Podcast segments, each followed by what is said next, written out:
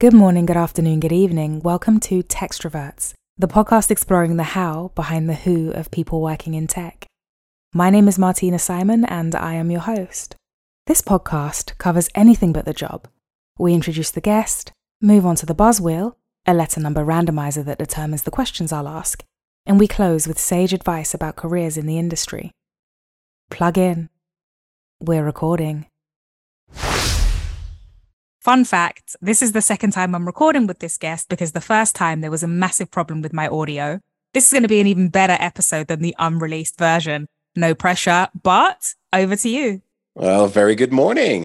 I'm Bart. I'm originally from Belgium. I identify as a mixed Belgian Moroccan. Lived in Belgium the majority of my life till about 10 years when that small scale up out of Silicon Valley, Facebook knocked on my door. And that really started a journey around the world. I'm currently based out of Miami loved working with partners, advertisers, business all around the world. And that's really what I do every single day. When I'm not at work, I'm the proud father of a little baby boy called Bruno who celebrated his six months just recently. And I love a good glass of wine. I'm so, so excited to have this. And thank you for that intro. The buzz wheel is 520 questions where the letter between A and Z determines the question format and the number between 1 and 20, the question topic. But your letter and number combo, please. Let's start with the British intelligence M6. MI6, I think, right? It is, anyway. yeah. I, yeah. The M6 is a motorway in the UK. I didn't want to kill your vibe. The topic is tech under number six. And the question here is Should every teenager slash adolescent be given a mobile phone to socialize them? You're a parent, baby Bruno will be adolescent one day. Is it something that you will do? I do think it's important as a parent to really educate your children around technology. Now, it should not be given, right? Like, I think it's important to, again, drive that education, and that starts very young. When it really comes to owning a mobile phone, I think there's also a beauty of aspiration. And so maybe on a special occasion or maybe something they work for themselves could be a really nice milestone as well. I love that sort of lateral, pragmatic approach to it. But I guess how would you police the usage of the phone? Would you be one of those parents that would install parental locks and check on what the web history is? Do you think it's for the child to kind of use their own judgment? What are your thoughts in that space? I don't think it's per se the phone who is to blame here, right? It's others mm. who use technology to damage the mental health of a little kid, and that's mm. dramatic.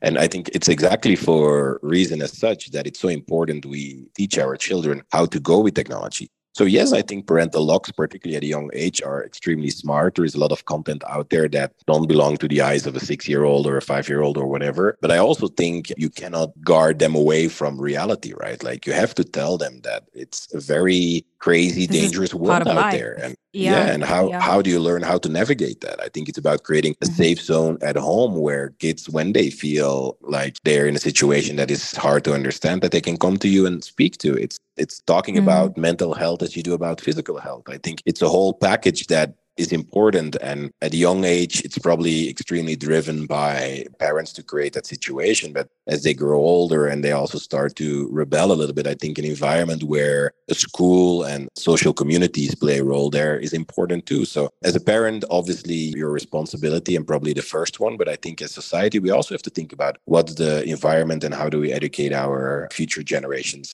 I agree. The tech itself isn't the issue, it's the use of the tech. I feel like we've gone off on quite a deep tangent there, which I love this podcast for. But another letter and number combo, please. I was born in August, so let's go for the number eight and B for Bart. So B8.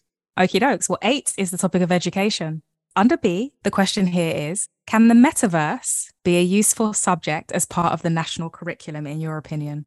I think the metaverse is a combination of different technologies, right? Whether it's mm-hmm. AI, whether it's augmented virtual mixed reality, quantum computing, all of the things you hear about these days.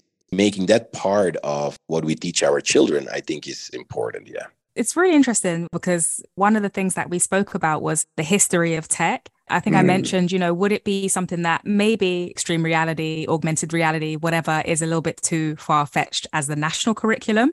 But we talked about history generally, and maybe something that is sort of introductory for people in schools is just to understand things like how dial up started, you know, where the internet came from as standard. Is this something that we need to make sure that the world have a better awareness of?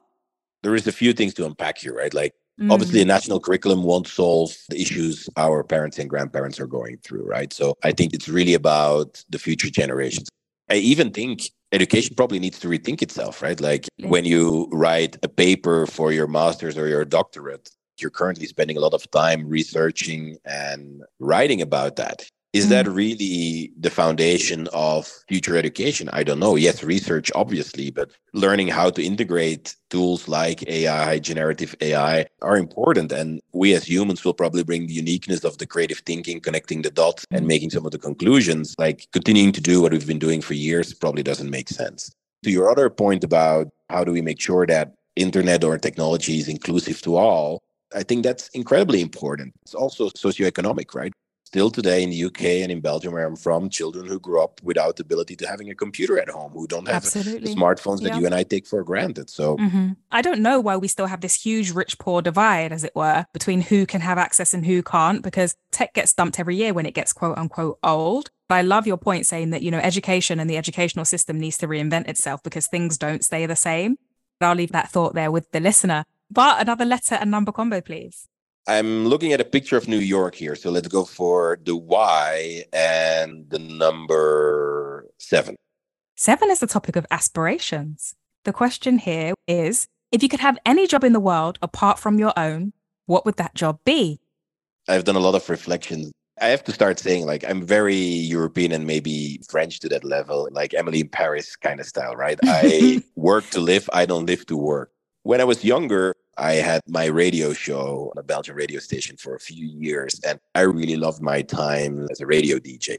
I wasn't good enough to make millions, so that's probably why I went into corporate career. But being a full-time radio DJ, I'd love that. So hang on a minute, was this music, talk, sport? It was Radio FG. It's a big, big, big radio station in Paris and wow. the rest of France, and they entered into Belgium. I hosted Happy Hour with Bart. It was every day from four till seven. We had music, interviews with all of the famous DJs from around the world. We would probably be talking about Barbie and Oppenheimer right yeah, now. Yeah, yeah. Topical stuff like pop culture. Yeah. How did you fall into this? Was it a hobby? Uh, it's like so often in life when things come together, right? Like my first encounters with the radio happened in my teenage years. Like I had this radio station in the town where I grew up and I called in and then some point in time I was like this weekly guest and I would bring in funky stuff and then I started doing some volunteering and like through that you get to know people and I think when One that radio station to came other. to Belgium, yeah, exactly. Yeah, yeah, they, yeah. they picked me up. A DJ friend of mine who had a show at night on that station, he brought me in as an MC the director of the station said, "Ah, oh, your voice is good. We're looking for somebody to do the prime time." Then yeah. He's yeah. just like, yeah, I was, you know, I was on a popular radio station across the world for three years. It's nothing. Would you ever see yourself returning to that space? I think if I could, yes, I'd mm. love it. There is nothing more energizing than seeing the red light going on in the studio. It's a good vibe. I love the music uh, mm. that comes with it at the same time, I'm also now the father of Bruno. Um, yeah, we built yeah. a life. I'm not sure if I can build a career out of it that would provide for me and my family. To remind the listeners, what was the name of the radio station? I'll put it in the footnotes. Radio FG. Radio FG. I will link yeah. that and we're going to do some online stalking following this. Bruno, this has been fantastic. I feel like we may have even beaten the first chat that we had. I do appreciate you joining again and thank you for sharing so openly.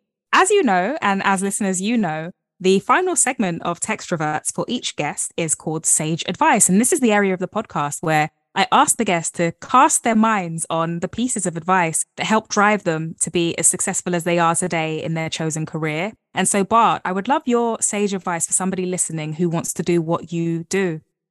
Be incredibly proud of your own journey. Things don't always go for you as they go for everyone else. Be proud of what you've done, the achievements you had, but also the learnings you got by making mistakes. In line with that, embrace a growth mindset. We're in a world where change is everywhere. Things are changing at such a high pace. Having that natural sense of curiosity will allow you to explore things that are maybe outside of your immediate scope or experience, but I think will make you a more complete human being. And I think celebrating your achievements while keeping your growth mindset always activated, mm-hmm. I think has created a pretty okay career for me so far. Oh, he makes it sound so easy, doesn't he, listeners? This has been a great chat. I can't wait to release it. Thank you so much for joining. Pleasure. I hope your microphone did what it had to do today. if not, we, we make it third chat. third time's a charm. Thank you so much. And we'll leave it there. Take care, Bart. Bye now.